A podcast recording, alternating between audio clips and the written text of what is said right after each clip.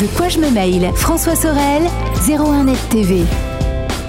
Bonjour à vous toutes et à vous tous et bienvenue, bienvenue dans De quoi je mêle toute l'actualité des nouvelles techno, vous le savez, avec une nouveauté cette semaine et dorénavant De quoi je mêle sera diffusé aussi sur la radio RMC euh, tous les dimanches entre 6h et 7h. Voilà, ça vous permet à vous qui vous vous levez tôt par exemple le dimanche matin d'écouter De quoi je mail.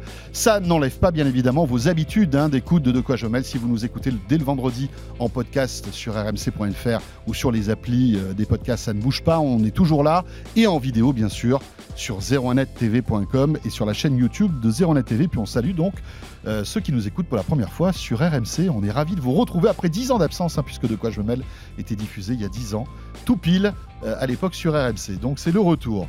Euh, avec, dans un instant, un invité exceptionnel. Je recevrai le directeur marketing de Google, Raphaël Goumin, viendra nous commenter toutes les annonces qui ont été faites cette semaine du côté de chez Google avec de nouveaux smartphones et Pixel 4. On va beaucoup parler aussi d'assistants vocaux.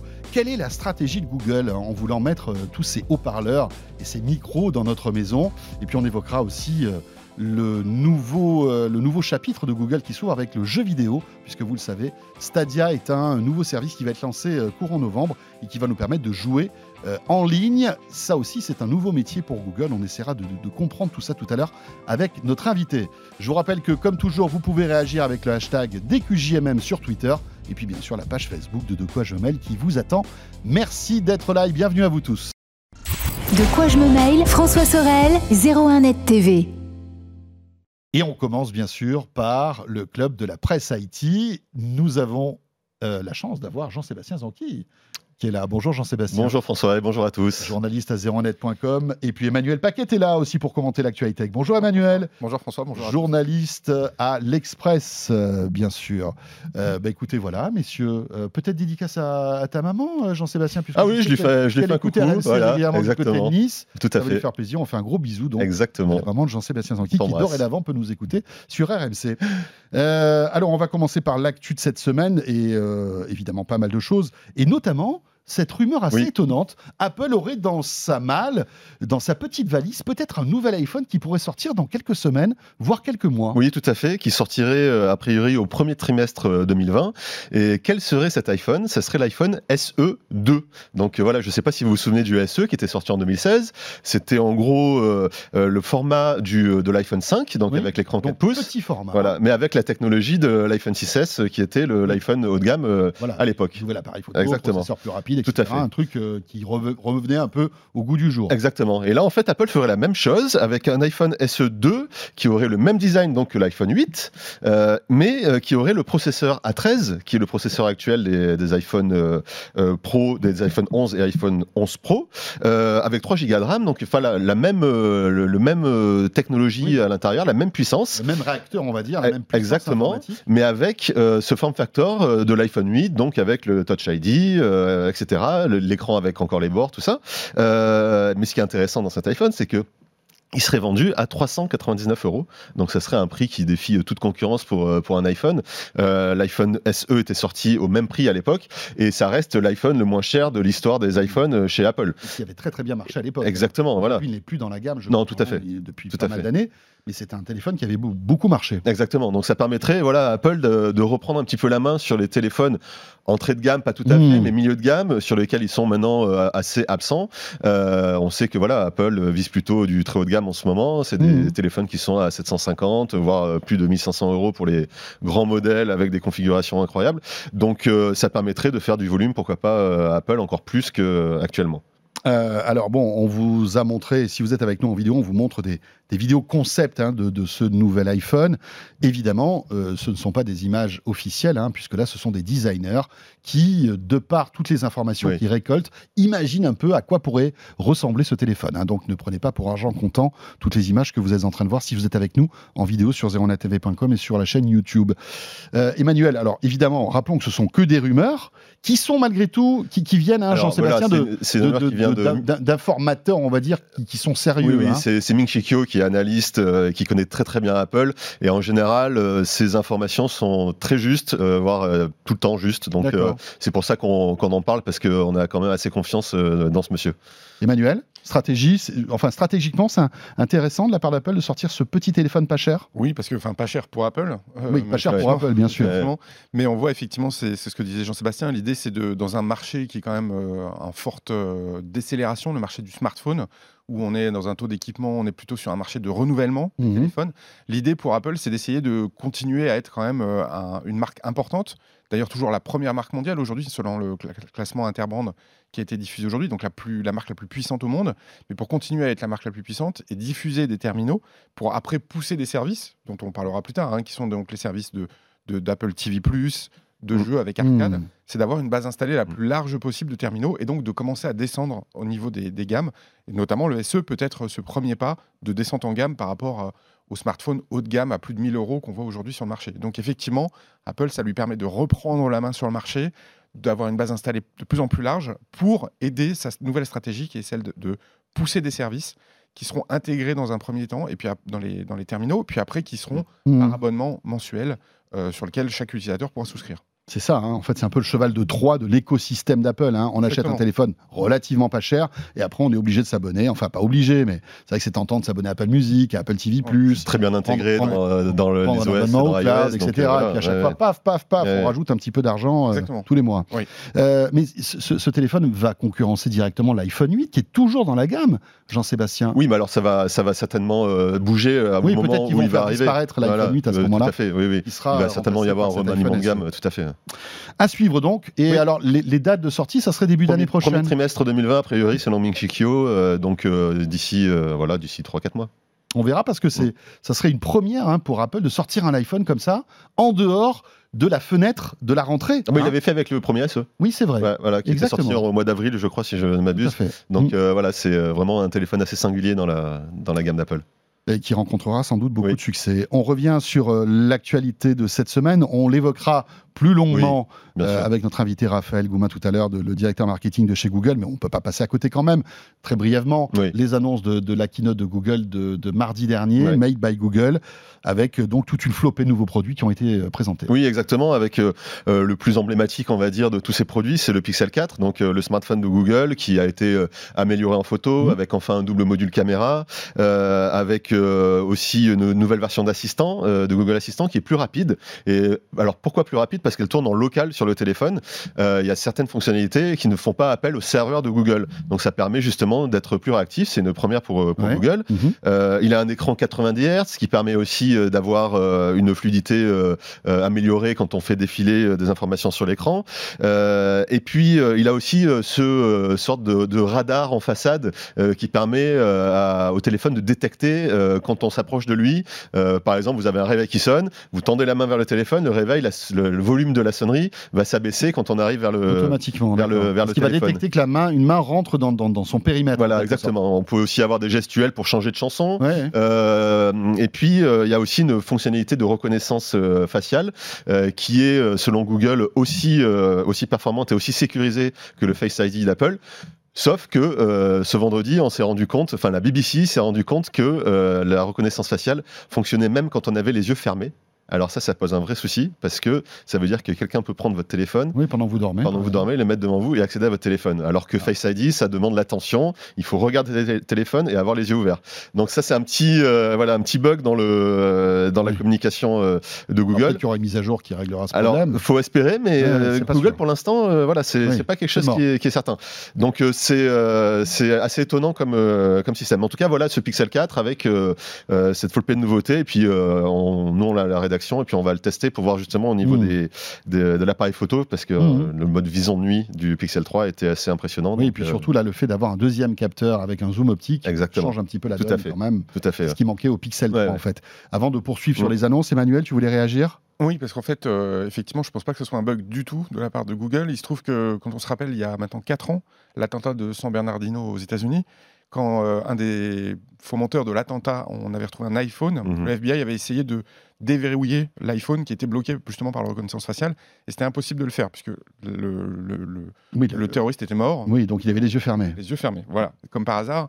Le FBI à l'époque avait dit nous on veut plus de ces systèmes-là, il nous faut des systèmes qui soient qui peuvent aider la police dans des enquêtes. Mhm. Et là, il se trouve que l'iPhone, enfin le pardon, le, Pixel le 4. Pixel justement permet pourrait permettre Mhm. euh, dans le cas d'inculpation ou euh, de suspicion de déverrouiller même contre l'avis de d'un d'un- de Oui, la personne. de, de l'utilisateur. Exactement. Donc il n'y aurait plus de d'opt-in, ce qu'on dit, hein, on, on donnerait plus son autorisation pour débloquer, déverrouiller son, son téléphone. Donc on voit qu'on retombe sur les vieilles, euh, les vieilles, euh, les vieux débats entre d'un côté la technologie, Mhm. de l'autre la sécurité. Et je pense que Google ne l'a pas l'a fait à escient. Et donc s'ils voient qu'il y a un peu trop de critiques qui commencent à émaner de la population et des Ouais. utilisateurs, Il- il- ils vont vite faire un correctif. Ouais, Alors il y a toujours un moyen d'éviter ça, hein, c'est de ne pas, de, de pas activer la reconnaissance faciale et de mettre simplement le, Le le Touch code, ID. code avec un code PIN. Ouais. Bien sûr, un code PIN, oui, puisqu'il n'y a pas de Touch ID. En fait, il n'y a pas de. Ah non, il n'y a système pas de de- capteur d'empreinte sur le Pixel 4, d'empreinte tout à sur ce Pixel 4. Euh, D'autres nouveautés, Donc, alors ouais. là, de, toujours dans le domaine des assistants vocaux. Ouais, tout à fait. Euh, Il y a aussi euh, donc euh, la présentation du Nest Mini, Mm. euh, qui est le successeur du Google Home Mini. Euh, vous savez, Google a racheté Nest euh, il y a maintenant quelques années, et euh, ça devient la marque ombrelle pour tout ce qui est euh, domotique, etc. Donc le Google Home Mini devient le Nest Mm. Mini. Donc c'est toujours aussi petit, une petite enceinte, euh, voilà, de, de quelques centimètres de diamètre, euh, avec euh, cette fois-ci un meilleur son, la possibilité de le fixer à un mur aussi pour le, le cacher un petit peu, et puis avec cet argument de Google, argument écolo, avec du, du plastique recyclé qui permet justement de, de fabriquer. C'est la première fois que, que Google fait ça. Mhm. Donc ça rajoute un petit peu une fibre écolo, écolo à, à cet appareil. Le Nest Wi-Fi aussi a été présenté. C'est un appareil qui est en routeur Wi-Fi. Euh, il existait déjà le Google Wi-Fi, euh, mais cette nouvelle version inclut aussi un haut-parleur et donc l'assistant vocal de, de Google aussi. Donc euh, ça fait à la fois routeur et à la fois euh, enceinte Voilà. Connectée. ça, va, ça va augmenter la portée de votre Wi-Fi aussi à la Exactement. maison. Ouais, hein. c'est ça l'objectif de ce ouais, type de produit, exactement. c'est que vous, Le- avez- vous mettez des satellites un peu partout dans la maison Ouais. pour augmenter votre Wi-Fi, ce qui évidemment est une, plutôt une bonne nouvelle pour Google, puisque vous pourrez mettre encore plus d'assistants connectés qui Exactement. marchent avec du Wi-Fi. Donc Voilà, on comprend aura. pourquoi ils sortent. Un, un extender Wi-Fi, c'est simplement pour qu'on puisse avoir encore plus d'appareils euh, Google à la maison. hein, Exactement. clair. Ouais, ouais, exactement. Et puis on termine euh, par euh, donc le Pixelbook Go, qui est un ordinateur qui fait seulement 13 mm d'épaisseur, Mhm. 907 grammes. Alors il tourne sur Chrome OS, donc c'est un OS un peu particulier qu'il faut aimer. hein, c'est avec des applications euh, de Google, Ouais, qui marche très bien aux US. qui marche très bien Et aux qui US. est ouais. complètement Ouais. bah, invisible en France. Oui, Hein, c'est pas. y a- ils font un peu des campagnes de publicité. Mais ils ont du mal, Il y en hein. avait, mais c'est c'est un peu compliqué. Et puis le dernier produit, les Pixel Buds, qui sont des écouteurs True Wireless, les Mhm. premiers écouteurs True Wireless de Google, qui eux sortiront euh, l'année prochaine, en début d'année prochaine, avec l'intégration évidemment de l'assistant Google et un système euh, de euh, traduction instantanée en une, une Mhm. soixantaine de langues, si je crois, je crois, ou 40, je sais plus exactement. Donc ça sera voilà disponible ça l'année prochaine. Et puis on termine par Stadia, donc le système de, de jeu en ligne qui sera disponible le 19 novembre. C'est la date qui a été annoncée à la conférence. Emmanuel, un mot sur toutes ces annonces Oui, en fait, on voit qu'aujourd'hui, Google, ils sont aussi un peu sous pression des analystes financiers qui disent euh, il y a une forme d'effet Microsoft chez, Google. C'est-à-dire, vous vous lancez dans du hardware et en fait, on voit pas les résultats, c'est noyé dans les comptes. En plus, les- il y a plutôt des échecs, des échecs avec le Pixel 3. Mm. Il y avait simplement 5, moins de 5% de part de marché aux Mmh. États-Unis. Et pourtant, que c'était un, c'était un bon téléphone, mais c'est vrai que. Google a tout à apprendre hein, sur ce nouveau sûr, marché. Exactement. Même le rachat de Nest pour 3 milliards et demi, pour Mm. l'instant, on voit pas Oui. trop l'impact Bien chez- sûr. Chez, chez Google. Donc en fait, la division hardware, il y a ce syndrome euh, Microsoft euh, qui essaye de faire du hard. C'est aussi compliqué pour Google. Les analystes demandent plus de transparence. Aujourd'hui, on on n'a pas accès aux chiffres. La seule chose, c'est que Sundar Pichai, donc le PDG de, de Google, a dit pour l'instant, c'est vrai que nos résultats sont plutôt décevants, mais on va essayer de s'améliorer. Donc même les lancements en cours se font un peu de manière un peu profil bas pour, pour Google, ce qui n'est pas dans, dans l'histoire de, de la boîte, c'est pas généralement ce qu'ils font. hein. Ouais, on posera la question d'ailleurs euh, sur ce sujet notre, à notre invité Raphaël Goumin, donc le directeur marketing euh, de chez Google. On enchaîne avec euh, eh bien, le formidable coup de com d'Epic Games Oui. concernant Fortnite. Ouais, c'est assez impressionnant. Vous connaissez tous certainement Fortnite. Euh, si vous avez des enfants ou des ados à la maison, euh, Oui. ils y jouent beaucoup. Pro. Voilà, c'est c'est ce jeu de, de Battle Royale, hein, donc Ouais. c'est le dernier survivant qui remporte la partie. Et ben il a disparu. C'est-à-dire que les gens étaient en train de jouer dimanche dernier à Fortnite, et d'un coup il y a une météorite qui est, qui est tombée sur la, la carte de jeu, hein, donc, Ouais. sur laquelle on évolue, et, euh, les gens trouvaient ça bizarre. Et en fait, il y a un trou noir qui s'est créé et la carte a été absorbée par ce trou noir. Donc c'était euh, complètement surréaliste. On a vu sur tous les réseaux sociaux euh, les gens qui hallucinaient Ouais. complètement de voir euh, bah, le jeu disparaître en direct sous leurs yeux. quoi. C'est quand même assez impressionnant. Et C'est pas les parents qui avaient envoyé une météorite sur, eh leur- non, sur le c'est pas les parents. des enfants, non. non Alors ils ont dû être contents parce que pendant 36 heures, le jeu était indisponible. Eh oui. C'est-à-dire, Ouais, ouais. c'est quand même un jeu qui a un succès phénoménal. Et Epic s'est quand même autorisé à enlever ce jeu pendant 36 heures. Et en fait, ce, ce- cet épisode marquait justement la fin euh, de la saison 10 de Fortnite et même du chapitre 1, donc il regroupe toute la saison 10. À chaque saison, il y a des nouveautés qui Mhm. apparaissent au niveau de la Un carte. peu au niveau comme une des série télé finalement. C'est un hein. petit peu ça. Et donc, euh, 36 heures après, ils ont ouvert le chapitre 2 de Fortnite, voilà, euh, avec donc certainement un manque à gagner hein, au niveau, au niveau pécuniaire, mais euh, c'est un coup de com incroyable, tout le monde en a parlé, euh, tous les médias, même généralistes, ont parlé, ont parlé de ça. Euh, faut quand même voir ce que c'est Fortnite, hein, c'est 250 millions de joueurs, euh, ça peut, il y a 10 millions de joueurs simultanés sur, sur les serveurs de C'est Fortnite. C'est- hallucinant. C'est vraiment incroyable, des compétitions maintenant Bien sûr, de Fortnite. C'est devenu vraiment Il y a des joueurs qui gagnent des fortunes. Exactement, c'est devenu un phénomène de Fortnite, hein, société. c'est- C'est dingue. Ouais, et donc c'est vraiment un coup de com assez incroyable de la part de, de, ce, de cet éditeur, donc Epic Games, qui euh, a lancé euh, en fanfare son chapitre 2 de, de Fortnite. Voilà, les enfants n'étaient pas contents pendant 36 heures, Non. les parents étaient contents, et maintenant ça. tout est rentré dans l'ordre. Voilà, tout va pour le, pour le mieux. Tout, tout va bien. Emmanuel, un mot là-dessus? Oui, on voit en fait, c'est ce qu'on voit dans le domaine de la culture, c'est la frustration qui peut gérer Mm. après un rebond important. Donc, euh, Mm. on le connaît dans, avec les films quand on attend des suites. euh, des films comme les. Star Wars, Mm. attend année après année. Donc en fait, le jeu vidéo est en train de reprendre en fait tous les codes Oui, tous les codes, bien de- sûr. d'Hollywood. En fait, on vous fait Avec des cliffhangers, des Voilà, choses on comme vous ça. fait saliver pour après que vous reveniez en masse et encore plus nombreux. Donc effectivement, il y a un risque parce que pendant quelques heures où il n'y a plus du tout de jeu, mais après, normalement, Mm. ça doit redémarrer sur les chapeaux, chapeaux de roue, Mm. sachant qu'en face, quand même, il y a Apex Legends qui est en train aussi de monter un peu en puissance, qui est un concurrent Mm. développé par Electronic Arts. Donc l'idée aussi pour Fortnite et Epic Games, c'est de reprendre la main, de recréer l'envie. Et donc c'est vrai qu'au niveau marketing, c'est parfait. On enchaîne avec euh, eh bien, le projet Libra de Facebook, Oui. qui est, vous le savez, hein, ce projet incroyable de créer une monnaie alternative euh, euh, de, de la part de, de Facebook. Alors au départ, ça, ça, ça commençait bien, il y avait Mhm. beaucoup de partenaires à, Mhm. à Libra, et même euh, Free avec Xavier Niel, qui est toujours d'ailleurs dans la boucle. hein, et qui s'est fendu d'une petite chronique justement Oui. euh, dans la presse pour dire euh, pourquoi il croyait en fait en Libra cette monnaie. Mhm. En revanche, euh, eh bien il y en a- pas mal qui euh, désertent le bateau si je puis Oui, dire. il y a d'autres acteurs euh, qui sont certainement encore plus importants que Xavier Niel pour, pour Facebook.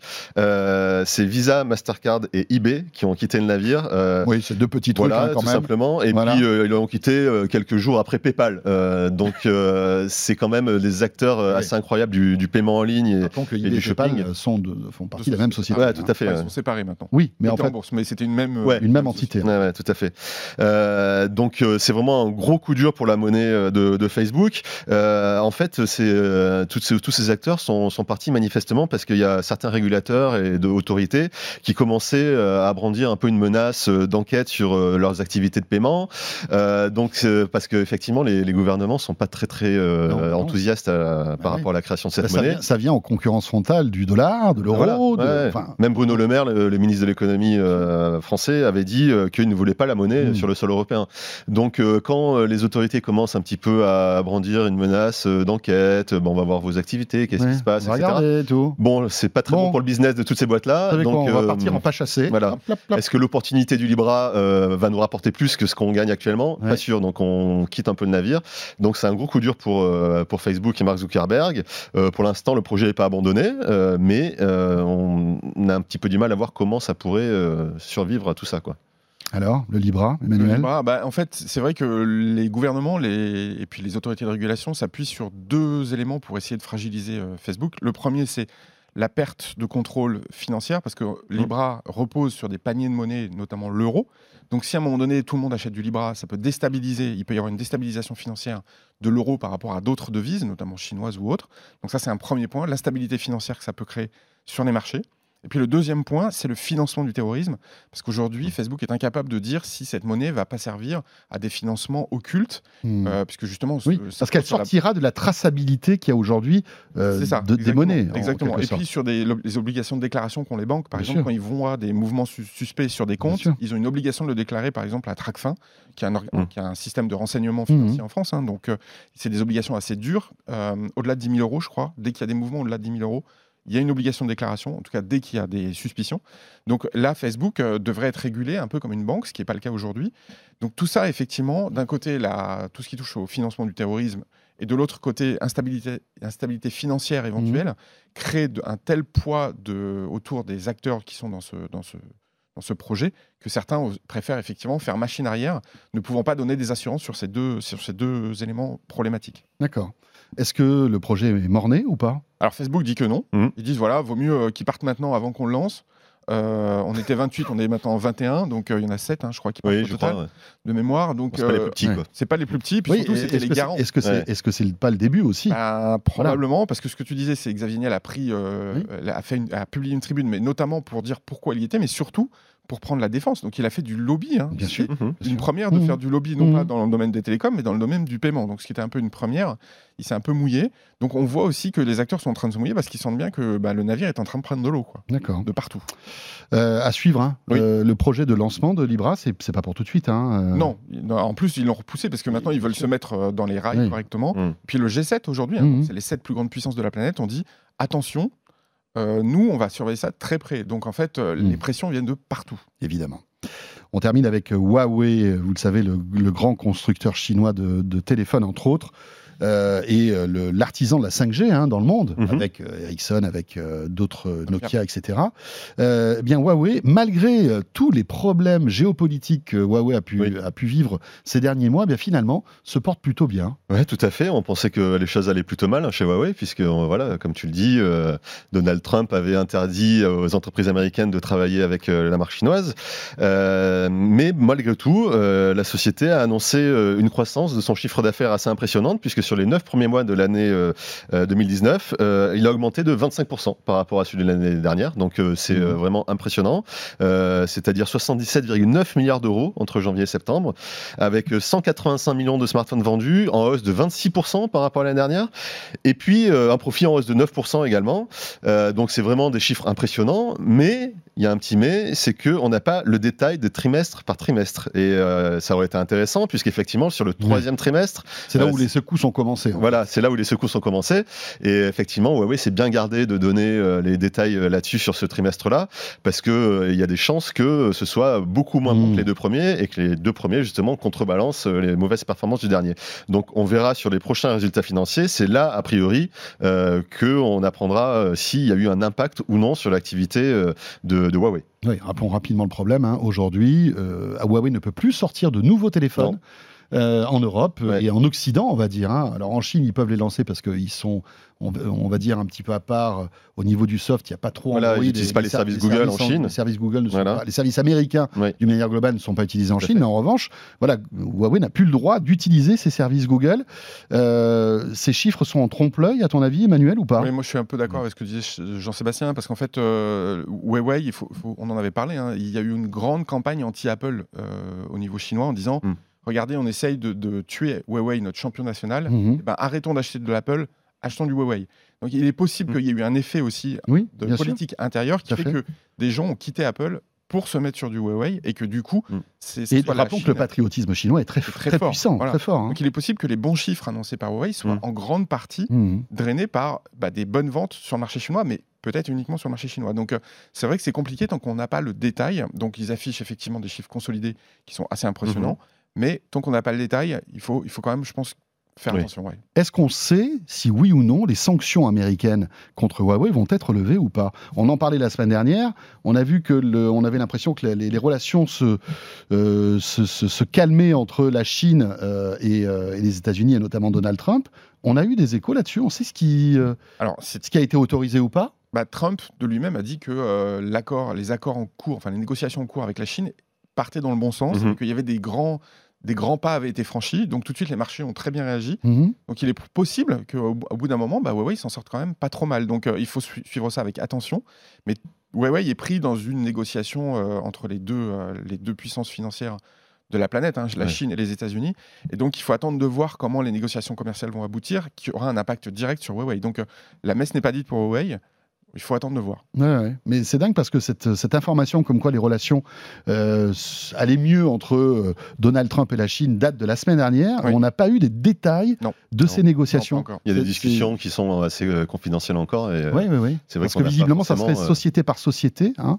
Par secteur, je pense. par oui. secteur. Ouais, agriculture, fait. Voilà, c'est ça. technologies, Mais nouvelles technologies, est-ce que Google va pouvoir reparler avec Huawei? On n'a pas eu d'informations là-dessus. Non, puis ça serait bien pour Huawei de, de pouvoir justement utiliser euh, Mhm. les services Google dans son Mate 30. hein. Ils ont présenté un Mate 30 euh, qui est vraiment le haut de gamme Oui, oui. euh, en septembre et euh, celui-ci n'est pas disponible en Europe.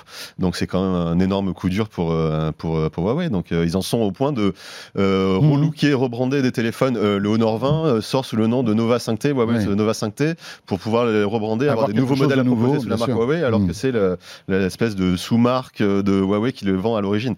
Donc c'est compliqué pour eux, ils trouvent des astuces, mais ça va pas tenir longtemps comme ça. Après, il y a quand même une bonne nouvelle cette semaine pour eux, c'est que l'Allemagne a dit qu'ils pas interdire la 5G de Huawei dans l'infrastructure des opérateurs télécoms. Donc il y a aussi un Mm. fléchissement du côté euh, bah, Huawei vous espionne dans les réseaux 5G. L'Allemagne dit on n'a pas de preuves, Ouais. donc pour l'instant on dit aux opérateurs vous pourrez travailler avec. euh, Bah, no- no- notre collègue euh, Amélie Charnet était Mmh. à un sommet euh, 5G Zurich. de, de- de Huawei et Huawei travaille avec 60 pays hein, pour la Oui. 5G donc Mmh. euh, c'est pas non plus euh, catastrophique pour eux. Et puis d'après ce que j'ai compris, c'est l'opérateur qui est le plus avancé en termes de technologie 5G. hein. Oui, c'est ce que dit. Huawei. euh, Oui. Quand on parle à Ericsson et Nokia, ils sont pas forcément du même. Oui, les concurrents, oui, oui, oui. Donc on a du mal euh, parce qu'en fait entre l'aspect financier en disant Huawei Mm. c'est pas forcément les plus chers et donc tout le monde veut du Huawei Mm. de l'autre côté euh, ils sont en avance technique on a du mal à faire la paire des choses hein. Mm. est-ce que c'est parce que c'est le meilleur bon marché entre Enfin, moi, de sources d'opérateurs, on m'a dit que Huawei était en avance par rapport aux autres. Ouais. Après, euh, Ouais, voilà, c'est avec nous, humblement, mais visiblement, les opérateurs diraient ça aussi, à vérifier. Mm. Merci à tous les deux. Merci, Merci. Emmanuel Paquette, journaliste à l'Express, et merci à Jean-Sébastien Zanqui, euh, que vous pouvez lire sur 01net.com. Euh, la suite de ce de quoi je mêle dans un instant. On évoquait les annonces Google. On va rentrer dans le détail avec mon invité, le directeur marketing de Google France, pour commenter toutes ces annonces de cette semaine. À tout de suite. De quoi je me mail François Sorel, 01net TV. Un grand merci d'être avec nous et bon week-end à vous toutes et à vous tous. De quoi je me mail qui, depuis cette semaine, je vous le rappelle, est euh, diffusé sur RMC tous les dimanches entre 6h et 7h et on salue tous ceux qui nous découvrent donc euh, sur RMC, en FM partout en France, mais aussi sur euh, l'appli RMC. et un peu partout, et puis bien évidemment toujours hein, de quoi je me mêle sur YouTube, la version vidéo sur 01net TV et bien évidemment en podcast. Euh, nous allons maintenant évoquer l'actualité de Google. Google qui a deux grands rendez-vous dans l'année pour communiquer à la fois auprès de ses développeurs mais aussi auprès de nous consommateurs. Google qui a donc euh, eh bien, réalisé il y a quelques jours à peine une conférence qui s'appelle Made by Google où pas mal de nouveautés ont été présentées. Et pour commenter ces nouveautés qui sont passionnantes, j'ai le plaisir de recevoir Raphaël Goumin. Bonjour Raphaël. Bonjour. Merci d'être avec nous euh, dans De quoi je me mêle. Vous êtes le directeur marketing de Google France. Très bien. Euh, et on va découvrir avec vous un petit peu, euh, comment dirais-je, cette euh, boîte tentaculaire qui est Google. Alors on va pas évoquer tous les sujets parce qu'il nous faudrait, je pense, plusieurs heures. Mais là, on va se focaliser à la fois sur les téléphones, puisque euh, vous avez lancé de nouveaux téléphones, les Pixel 4. On va parler beaucoup de reconnaissance vocale, qui est, on voit dans la stratégie de Google, de Google quelque chose de très important. Mm. Et puis le jeu vidéo aussi, puisque vous vous apprêtez à lancer Stadia qui est une, un système de, de cloud gaming dans le jeu vidéo. On va tout vous expliquer. Mais pour débuter, Raphaël, je le disais, deux grands moments pour Google pour communiquer. Oui. C'est en général euh, à la fin du printemps et donc euh, à la rentrée, avec à la fois les développeurs donc au printemps, et puis là pour les consommateurs, c'était il y a quelques jours. Exactement. Ouais. On, a, on a tenu une, cette espèce de grande messe justement euh, qui vise à euh, bah, expliquer euh, quels sont les nouveaux développements et tous les lancements qu'on a pu réaliser euh, sur le sujet hardware, qui est une discipline assez nouvelle. Google est un acteur finalement Mhm. assez jeune dans, ce, dans cette industrie. Ça fait 3-4 ans à peu près qu'on euh, développe des produits et qu'on enrichit la gamme. Alors vous l'avez dit avec des téléphones qui sont signés Pixel et puis toute une gamme qui s'appelle maintenant Google Nest qui présente eh bien, des enceintes connectées intelligentes, des écrans connectés intelligents et tout un lot de domotique. Et enfin, euh, ben, plus récemment, les services de cloud gaming qui viennent compléter euh, cette offre. Raphaël, c'est un peu le sens de l'histoire que ces géants de l'Internet, que ce soit Microsoft ou vous, euh, qui au départ étaient des spécialistes du soft, intègrent maintenant du hardware aussi et fabriquent des appareils Vous Alors- c'est le sens de l'histoire? Alors, en l'occurrence, pour, euh, pour, euh, pour Google, euh, c'est quelque chose, euh, je dirais, qui part d'un principe. On est effectivement une boîte de software, c'est ce pourquoi on est euh, connu, et par ailleurs spécialisé dans l'innovation.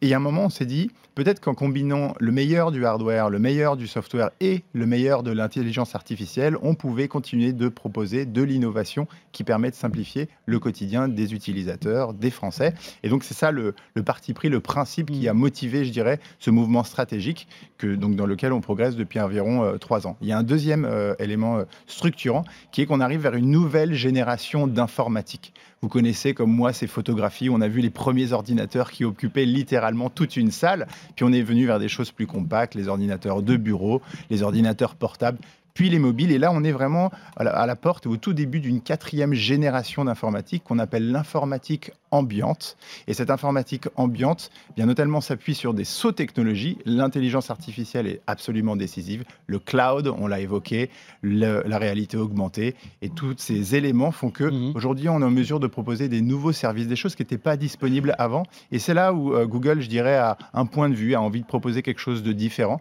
toujours avec cette promesse de simplifier notre quotidien euh, de la manière la Mhm. plus euh, sécurisée possible, toujours en contrôle avec ses données, et enfin euh, la plus propre aussi pour la planète. Alors, on, on parlera de, de- de sécurisation de données de vie privée parce que c'est un sûr. sujet euh, pour lequel on vous attend au tournant. hein, c'est Absolument. normal puisque vous êtes une société gratuite, Mm. euh, enfin en tout cas avec des services gratuits. Vous vivez de la publicité, donc on, on va essayer de comprendre comment tout ça fonctionne. Mais euh, en fait, vous, vous rejoignez un modèle, le modèle d'Apple qui euh, depuis toujours fabrique du hardware, fabrique son soft et propose la meilleure expérience possible.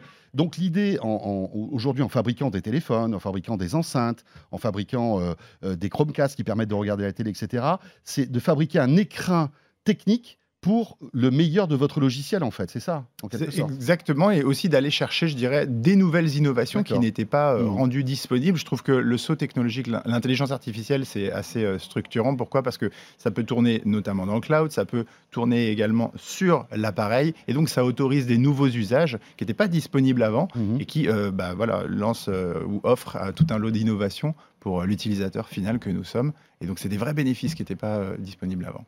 Alors, donc, euh, il y a eu cette semaine cette conférence, un Made by Google, c'était euh, mardi dernier à Mhm. 16h à New York, où euh, vous avez déroulé en fait votre roadmap, comme on dit, hein, Mhm. euh, le calendrier des produits, des nouveaux produits Google qui sortent. Avec, on va commencer par quelque chose quand même d'important, c'est euh, le smartphone, parce que c'est- véritablement un appareil qu'on a tous aujourd'hui dans la Mhm. poche.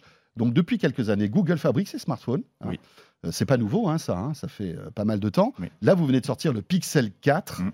Est-ce que vous pouvez nous le présenter en quelques minutes, nous expliquer comment il, il se, on va dire, il se démarque de la concurrence Parce qu'aujourd'hui, malgré tout, un smartphone, bah, c'est un appareil photo, c'est un Mhm. écran, un micro euh, et Android à l'intérieur. Tout à fait. Alors, euh, bah, le voilà, il- c'est le Pixel 4, donc effectivement, il vient de, de sortir. C'est la quatrième génération hein, de, de Mhm. Pixel.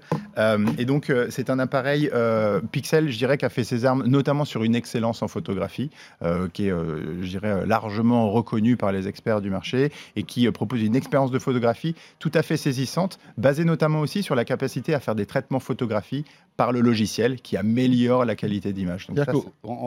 Excuse-moi, je vous Oui. coupe, mais pour qu'on comprenne bien, quand on appuie sur le, le- le- le déclencheur de l'appareil, Oui, vous prenez pas qu'une photo, vous en prenez plein, Et en fait, après, il y a toute l'intelligence artificielle euh, qui va euh, en fait mixer toutes ces photos pour se dire bah tiens celle-là elle est mieux, etc.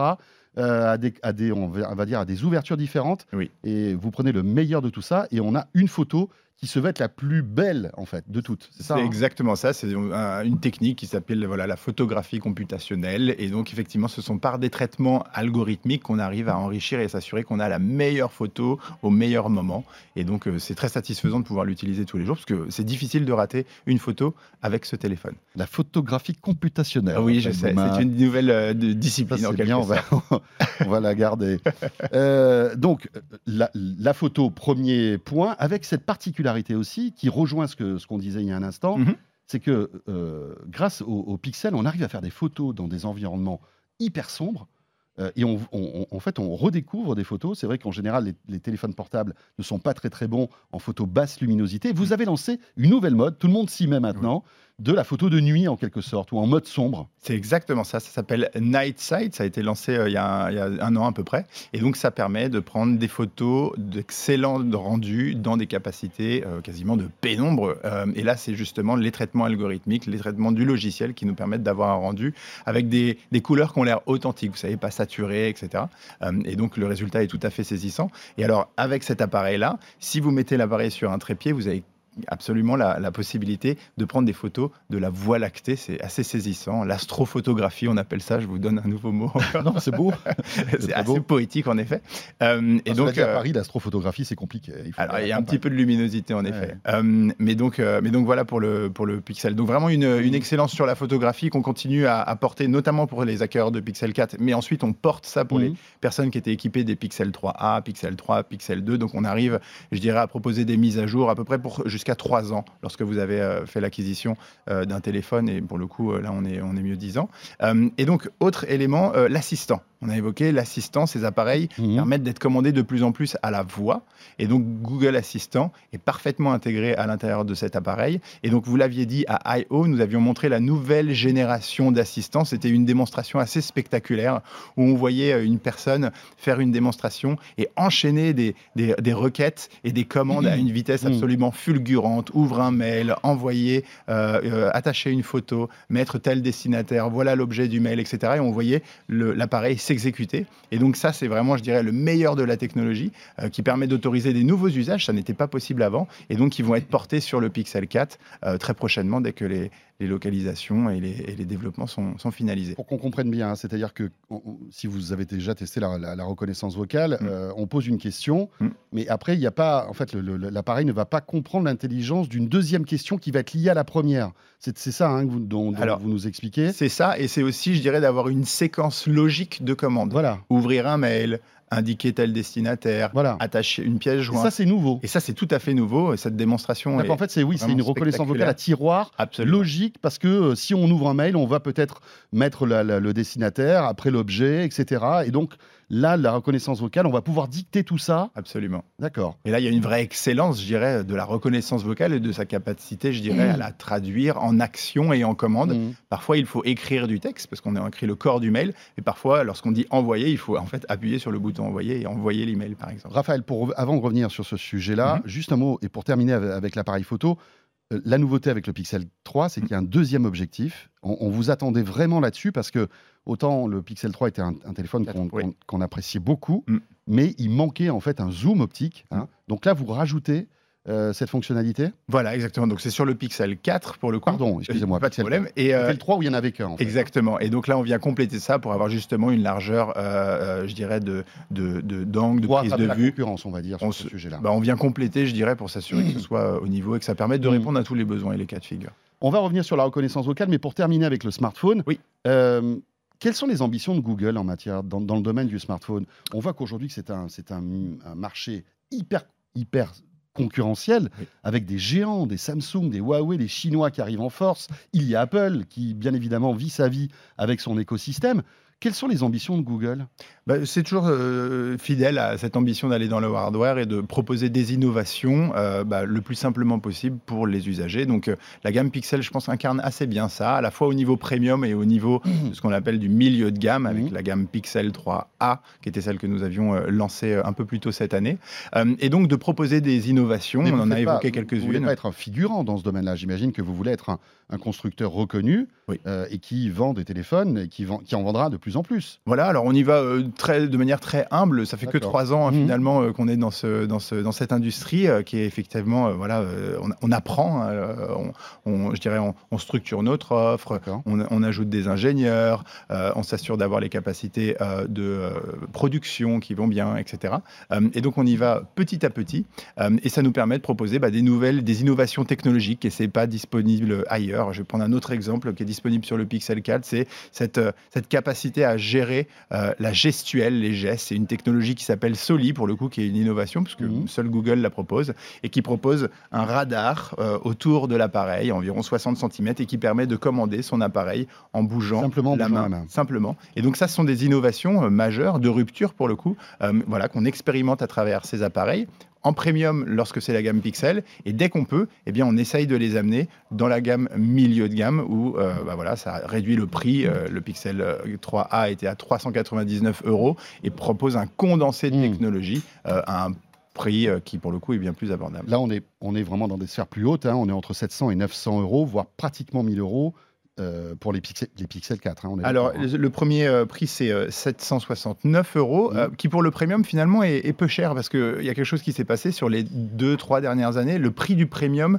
s'est apprécié explosé, encore, a complètement explosé. Ouais, ouais. En général, on met deux ans pour renouveler son téléphone. C'est-à-dire que si vous aviez acheté votre appareil il y a deux ans à environ 800 euros et que vous voulez le même niveau de finition, il faut maintenant mettre 1000 euros. Et ça, pour le coup, c'est une position qu'on trouve euh, dommage. Donc, on, on essaye de proposer quelque chose de manière plus abordable. Et là, en l'occurrence, c'est 769 euros pour une finition tout à fait premium. Ça, c'est pour le petit modèle. Voilà. Et pour le gros, on, on À flirte 800. avec les 1000 euros. Voilà, parce que justement, la dalle est plus large. Donc, on, on est à à quel prix 899 euros. 899, pardon.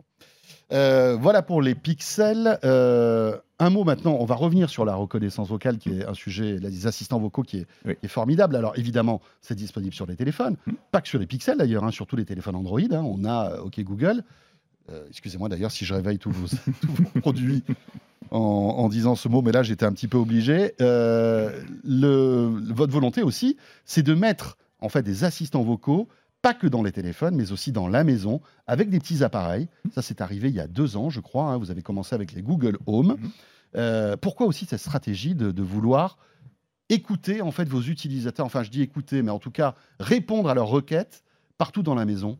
Euh, c'est en, faisant des, des- des focus group et en écoutant justement les besoins des utilisateurs qui nous disent qu'ils apprécieraient d'avoir euh, un certain nombre de commandes ou de cas d'usage qui sont euh, simples à, uti- à- à effectuer par la voix. La voix, c'est quand même un organe tout à fait euh, pratique quand on n'a pas besoin de taper. Mhm. très efficace. Et donc, euh, bah, c'est tout à fait euh, saisissant de pouvoir offrir des enceintes connectées, des écrans connectés qui sont intelligents et qui permettent d'être commandés simplement à la voix pour mettre la radio, afficher des photos, commander les lumières et toute sa domotique. Euh, et donc, on voit un véritable engouement en France euh, pour ce type d'appareil.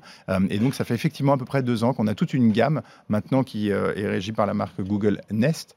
Euh, et donc, on va voir euh, effectivement différents appareils, différents prix et Mhm. différents niveaux de finition qui permettent de simplifier votre quotidien, tout simplement. Nest, qui était une société euh, que vous aviez rachetée il y a quelques années de cela, Hmm. et qui euh, fabriquait en fait des détecteurs de fumée, des, des systèmes de. de- C'est ça. de- Des caméras de Caméras. sécurité, euh, des, euh, voilà, des Vous sonnettes connectées. Nest dans le wording, enfin dans le dans le- la présentation des produits euh, Google Home aujourd'hui, hein, c'est ça. hein? Tout à fait. Maintenant, il y a une marque, donc les deux ont été euh, un peu rassemblés. compliqué. Il voilà, a- Oui, je Même sais, nous, hein, on a ouais, du mal un peu à. Google Nest, maintenant, c'est, je dirais, une suite euh, de produits et de services qui permettent euh, de simplifier votre quotidien à la maison. Raphaël Goumin, on voit qu'on a plein de gens qui ont chez eux des assistants vocaux. Et euh, au bout d'un certain temps, ils s'en servent plus. C'est-à-dire que soit ils, euh, bah, ils sont là à poser, ils s'en servent pas, soit ils terminent dans un tiroir. Est-ce que c'est pas la pire des, comment dirais-je, la pire des conclusions pour ce type d'appareil pour vous? Et euh, est-ce que vous avez des, des statistiques là-dessus? Est-ce qu'il y a plein de gens qui achètent vos produits et qui s'en servent pas? Vraiment? Mhm. Euh, Ou parce qu'on est au début de cette technologie que peut-être on on comprend pas trop encore euh, quels sont les usages Et Alors- malgré tout, il y a plein de gens qui, euh, voilà, s'en servent pas autant que ça. Je, je- et en toute honnêteté, je constate l'inverse, qui est que quand on est équipé et qu'on a réussi, euh, je dirais, à trouver un cas d'usage, euh, Mhm. en général, on, y- on, s'en sert.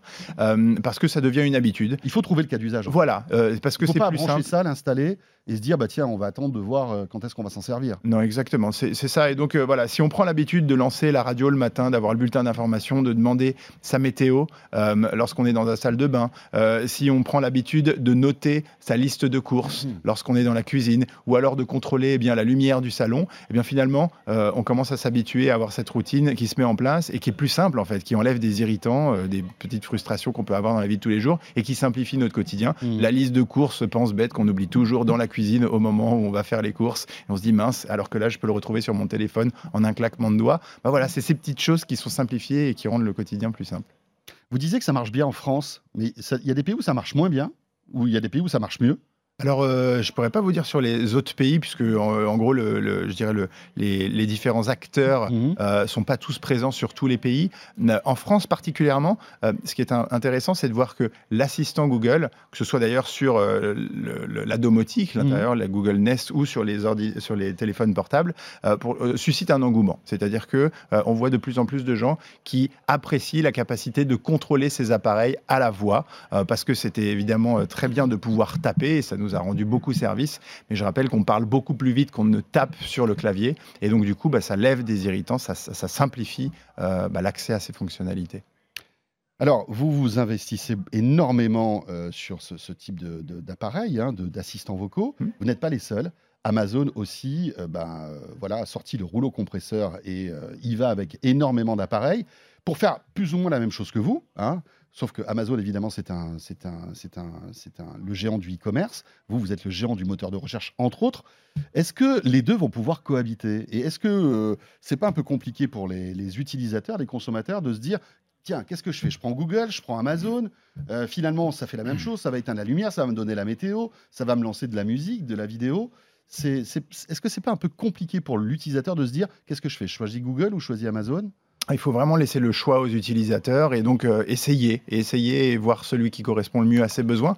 Euh, L'assistant Comment Google, dif- différencieriez-vous vos services par rapport à ceux d'Amazon? C'est c'est difficile de faire un, un comparatif. Ce que je peux vous dire des, des assistants Google, c'est qu'ils sont connus pour avoir déjà une précision de reconnaissance. Alors ça paraît simple comme ça, mais l'ingénierie et la technicité nécessaires pour s'assurer qu'on reconnaît chaque mot, la syntaxe et votre intention à la voix, c'est énormément de travail et d'excellence Mhm. d'ingénierie. Et donc c'est pas évident de le, de le prendre en défaut. Pour le coup, vous verrez que c'est assez fidèle la retranscription, et donc il y a peu de, de cas d'erreur. Donc cette reconnaissance, c'est un plus. Et ensuite, bah, il y a un écosystème qui vient avec l'assistant Google, puisqu'on peut commander des applications, on peut commander de la domotique, et euh, et il y a énormément de marques aujourd'hui, je crois environ 3000 marques qui intègrent l'assistant Google, Mhm. plus de 30 000 appareils disponibles différents sur le marché, qui permettent justement d'avoir ces cas d'usage qui sont riches et qui permettent de contrôler des applications à partir de l'assistant Google. Vous pouvez envoyer des mails, contrôler euh, des photographies, euh, et vous pouvez également bah, contrôler voilà, des, des prises connectées, des thermostats, et tout un lot, et tout un écosystème riche.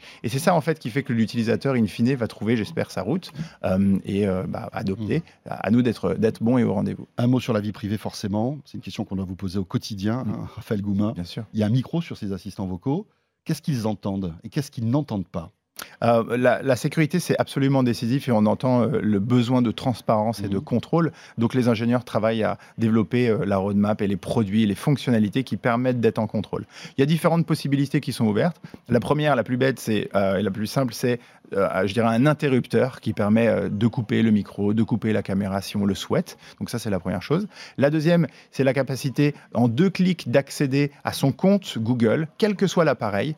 Vous tapez euh, mon compte sur euh, votre moteur de recherche et vous verrez que vous accédez à une interface qui vous permet de manière très simple, avec des mots très simples, pas trop de langage juridique, de comprendre qu'est-ce que j'ai confié comme information, qu'est-ce qui est regardé, etc. Et de euh, bouger les différents paramètres en fonction de ses choix et de sa sensibilité.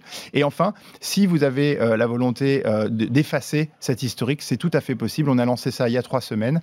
Et donc, vous avez en deux clics la possibilité soit d'effacer tout votre historique, soit de l'effacer de manière automatique tous les trois mois, soit tous les 18 mois, soit de le conserver. Et donc voilà, c'est, on entend cette volonté d'être en contrôle, d'avoir la transparence sur ce que l'on confie. Et donc, ben, l'utilisateur peut choisir euh, et être maître de son destin. Mais qu'est-ce que vous enregistrez? Je suis dans mon salon, je Oui. suis en train de discuter avec ma famille. Est-ce que vous écoutez ce que je suis en train de dire? Non, non, alors euh, ce qui se passe, Voilà, c'est que... pour qu'on comprenne bien. Bien sûr, bien Il sûr. y a le mot de démarrage, il y a Le le, mot mot, magique. le mot clé en fait. Le ça, hein. mot-clé, voilà, déclenche, je dirais, le fait de retranscrire eh bien, la, la- la parole sous forme de, euh, de, Oui, de de texte mots. pour le coup et de, et de l'envoyer ensuite euh, donc, sur les serveurs pour qu'elle soit traitée et que ça appelle une réponse. Mais ce qu'on a entendu également, c'est cette volonté parfois de euh, pas toujours faire des échanges avec le cloud. Et on parlait tout à l'heure des enceintes euh, intelligentes. Sachez qu'en général, 80% des cas d'usage sont des routines, on l'a dit.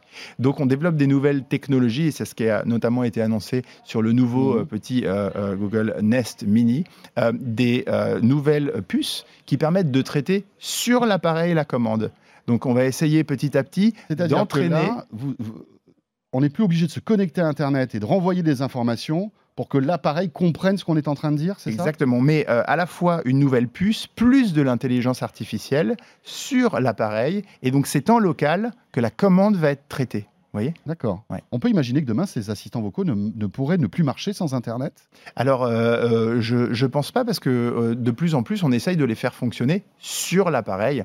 Il y a des fonctionnalités qui ont été lancées, notamment une fonctionnalité qui a été lancée sur le Pixel 4, qui est disponible en anglais pour le moment et bientôt en français, qui est une, fonction- une fonctionnalité de transcription du langage qui est euh, disponible en fonctionnalité offline. Donc, c'est l'intelligence artificielle. Je vous disais toujours le meilleur de la technologie, mais sur l'appareil et en local. Donc la sécurité, la vie privée, c'est quelque chose d'important. Puis de toute façon, si, si ce n'était pas important pour vous, vous vous tiriez une balle dans le pied. Absolument. L'idée, c'est que la plupart des gens utilisent vos services et de plus en plus. hein. On est d'accord, c'est ça? L'objectif, c'est de proposer une expérience la plus sécurisée possible et ce sont des investissements dans le software et Mhm. aussi dans le hardware. Il y a une, une puce pour les, pour les experts qui s'appelle Titan M, qui est le meilleur condensé de sécurité qu'on peut offrir pour s'assurer de l'intégrité des données et que ça n'est pas facile à hacker. Raphaël Goumin, autre sujet intéressant, c'est le jeu vidéo. Alors là, euh, voilà, c'est un, un autre chapitre de Google qui s'ouvre. Vous vous lancez donc avec Stadia dans le cloud gaming. Est- Est-ce que vous pouvez nous expliquer euh, ce que c'est et quand ça arrive et comment ça va marcher? Bien sûr, euh, donc effectivement, le cloud gaming, qui est une nouvelle tendance de cette industrie, qui consiste finalement à euh, calculer le, je dirais les, les images et le gameplay dans le cloud et de le streamer en local. Mhm. Donc ça marche très simplement. Pour un utilisateur, il suffit simplement d'être équipé d'une Chromecast d'une manette et d'un abonnement. Et ensuite, en branchant euh, cet équipement sur son téléviseur ou alors euh, sur tout autre appareil, puisque c'est ça l'avantage, c'est qu'on fait fi un peu des contraintes physiques. On peut jouer sur le téléphone, on peut jouer sur l'ordinateur. Eh bien, on a la capacité de jouer à ce qu'on appelle des jeux triple A. Alors, triple A, c'est le meilleur des jeux. Euh, et donc, il y a un catalogue de jeux qui jeux qui viennent de sortir. hein. C'est vraiment le top, des- le top du top. Absolument, et donc on peut jouer avec différents paramètres, et bien euh, à partir de, de plein d'appareils et de- Mm. d'écrans différents. Avec une qualité d'image qui peut monter jusqu'à la 4K. à la 4K, 60 frames par seconde pour les experts, du son Dolby 5.1. Alors pour la version la plus avancée, donc Ouais. ça il faut être, euh, je dirais, euh, Fibré. euh, voilà, fibré déjà, une bonne, une bonne connexion, et aussi il faut acheter un abonnement euh, qui est euh, l'abonnement. oui, parce qu'il y a un abonnement qui est gratuit, je crois. hein. Il y a une- un ser- des services gratuits. Oui. Et après, qu'est-ce qu'on paye en fait? On va payer les jeux? Il y a différents modèles économiques qui sont proposés. Il y a un abonnement euh, qui permet d'accéder à un catalogue de jeux et justement à ce que j'évoquais, à savoir le meilleur de l'expérience. Et il y a aussi des expériences plus euh, gratuites, je dirais, qui permettent d'accéder à un petit Oui, catalogue de jeux. gaming. Voilà, pour le coup, c'est plus Mhm. léger. On peut aussi acheter le jeu à l'unité euh, si nécessaire. Et donc, voilà. Mais les jeux AAA coûteront le même prix que sur PlayStation 4 ou sur Xbox ou ils seront moins chers? Alors, j'ai pas encore d'informations sur les prix. Euh, je crois que ça va être annoncé euh, très prochainement, puisque donc le service est mis à jour le 19, lancé officiellement le 19 novembre. Euh, les précommandes sont encore disponibles, et donc voilà, si vous souhaitez être les premiers à tester, vous pouvez, et vous serez servi eh bien dès les, dès les premiers. coûte une centaine d'euros, hein, je crois. C'est ça, un petit peu plus, 129 euros. Et on peut jouer donc sur n'importe quel appareil, sur, et, et aussi sur d'autres appareils autres que Google. Par exemple, je pourrais jouer sur mon iPad ou sur un PC, euh, n'importe quoi. Alors, euh, ce qui est assez fantastique, c'est que euh, on a essayé l'autre jour et on m'a montré ça. On, on était sur un, un vieil ordinateur, mais qui avait le navigateur Chrome. Eh oui. Et donc, du coup, ça, Ça tournait. tourne. C'est Oui, ça qui est fou. fait, c'est Alors, il simplement, faut la fibre, oui. toutes les données passent par en fait le navigateur. On n'a pas besoin de puissance sur l'ordi, c'est ça hein Voilà, exactement. C'est on stream en fait. C'est la, c'est cette logique de cloud gaming. On stream le flux de, de vidéos. Raphaël, Et, vous disiez tout à l'heure que vous y alliez humblement dans les smartphones. Là aussi, il faut être humble parce Ouais. que vous arrivez dans un marché qui est euh, euh, hyper, euh, hyper costaud avec Sony, avec Nintendo, avec Microsoft, hein, qui font du jeu vidéo depuis de nombreuses années. Mm. Donc là, vous y allez euh, tranquillement. Vous allez essayer de convaincre quoi les, les utilisateurs que Google peut être sérieux dans, le- dans le jeu vidéo absolument. Parce qu'en on- plus, ce sont des utilisateurs qui sont très exigeants, hein, les gamers. Alors évidemment, il y, a- il y a des gens très exigeants. Enfin, tous les utilisateurs sont très exigeants en Ouais, général. mais les gamers, bon, voilà, on- ils, sont, ils sont passionnés, quoi. Non, non, absolument. Et donc, on, on- on y va humblement. Effectivement, c'est une nouvelle discipline. C'est un saut technologique et un saut industriel important. Je veux dire, le cloud gaming, c'est quand même un, un changement de paradigme par rapport à ce que l'on a connu avant, où on avait sa console, etc. Et donc, effectivement, on y va humblement. On va, on va tester euh, tout ça. Euh, on, on croit beaucoup dans le potentiel de cette technologie. On croit beaucoup dans les, les capacités Mhm. qui sont autorisées demain, puisque le fait de déconnecter va forcément proposer, je dirais, ou offrir la possibilité aux éditeurs de jeux d'offrir des gameplays, des expériences de jeux plus riches, imaginez, mises à jour, plus dynamiques. Et ça, donc, on a hâte de pouvoir offrir ça aux, différents utilisateurs. Voilà, ça arrive le 19 novembre. Merci beaucoup, Raphaël. Je vous remercie. Raphaël Goumin, directeur donc marketing de Google France. Ce de quoi je me mêle est terminé. Merci de nous avoir suivis. Euh, que vous soyez euh, sur la radio le dimanche matin ou en podcast, en audio sur rmc.fr ou en vidéo sur 01nettv.com ou sur la chaîne YouTube. Merci d'être là. On se retrouvera bien sûr vendredi prochain. Salut à tous. De quoi je me mail François Sorel, 01net TV.